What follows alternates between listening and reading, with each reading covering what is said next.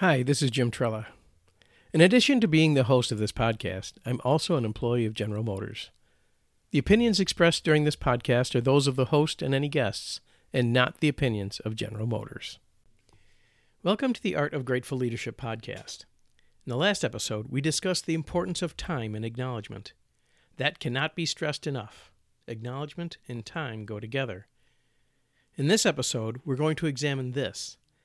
Now is the time for acknowledgement, and the time for acknowledgement is now. Let's start with now is the time for acknowledgement.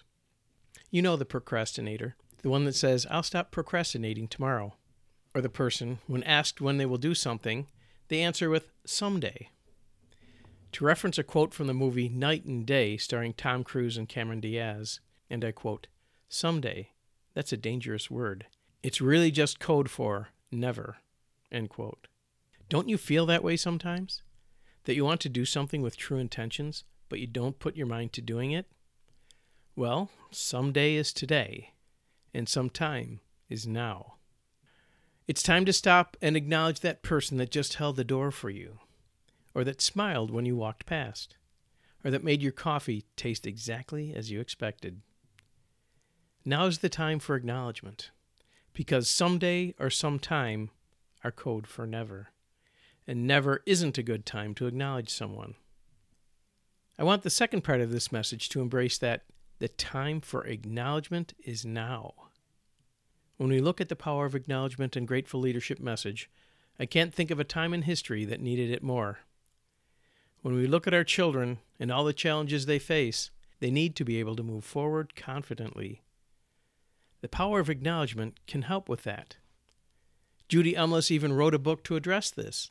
The title is You're Totally Awesome the Power of Acknowledgement for Kids. If you have or know someone that has children, consider giving it to them. A couple months ago, I was speaking to a man and he asked the question Have we done our children a disservice by rewarding them too much? He explained that each and every time his children went to a birthday party, they came home with a bag full of goodies. In every sporting event or competition, everyone got a participation award. Is it getting to the point where our children are expecting to get something just for showing up? Then he told the story of a man and his young son that played hockey and had the chance to play at Detroit's Joe Louis Arena between periods of a Red Wing hockey game. The kids were trying, and this man's son went out there and fell going after the puck. There wasn't anyone around him. As we say in hockey lingo, he tripped over the blue line. The boy's dad was telling him to get up, which he did and the people were still cheering these boys and girls on. After the boy got off the ice and was taking his skates off, his head was down. Why? Because he fell down on the ice in front of all the people. What was his dad to do? Tell the boy that falling down didn't look good? So the quick thinking dad stopped and said, Even professional hockey players fall on the ice. The important point isn't that they fell, but that they got back up and got back into the play. And that is exactly what you did, which is the truth. And that was the right thing to acknowledge the boy for. When Judy Umlas talks about acknowledging a person, she never states that you should acknowledge someone for just showing up. You acknowledge them for the extraordinary, as shown in the previous hockey example. Dad didn't acknowledge his son because he was on the ice. He acknowledged him for getting back up and into the game again. That's what it takes to make a champion. In today's world, do you think enough people are recognized for the extraordinary they achieve every day? I don't think so. And I know this when the Society for Human Resource Management, or SHRM, they did a study regarding the reasons people leave their employer. Do you know what the number one reason was? Lack of appreciation people felt like a number. People felt like they were replaceable or expendable. Definitely not like a person. If the number one reason people leave a job is lack of appreciation, then the time for acknowledgement is now. More leaders need to stop and look at their people differently.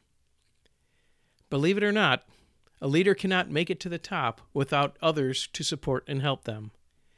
Even the most independent entrepreneur needs other people. They need their customers, the people that buy their products. Have you ever gone into a store that takes their customers for granted? You know, where the people behind the counter think the customers are a bother? Compare that with the stores where they truly realize it is the customer that pays their salary and pays their bills. Those where each customer that enters the store is appreciated for their time and the decision to come into the store. Which one do you think will bring people back again and again? The time for acknowledgement is now. We need to let people know their value. More people need to be acknowledged everywhere. We need more acknowledgement people in the world. And if you want to find a whole community of people that are dedicated to acknowledgement, come out to the Center for Grateful Leadership. You can find us at www.gratefulleadership.com. Meet all the members that are committed to the power of acknowledgement and grateful leadership. If you aren't already a member, join and reap all the membership benefits. I'm Jim Trela, and you've been listening to the Art of Grateful Leadership podcast. Remember to acknowledge someone each and every day.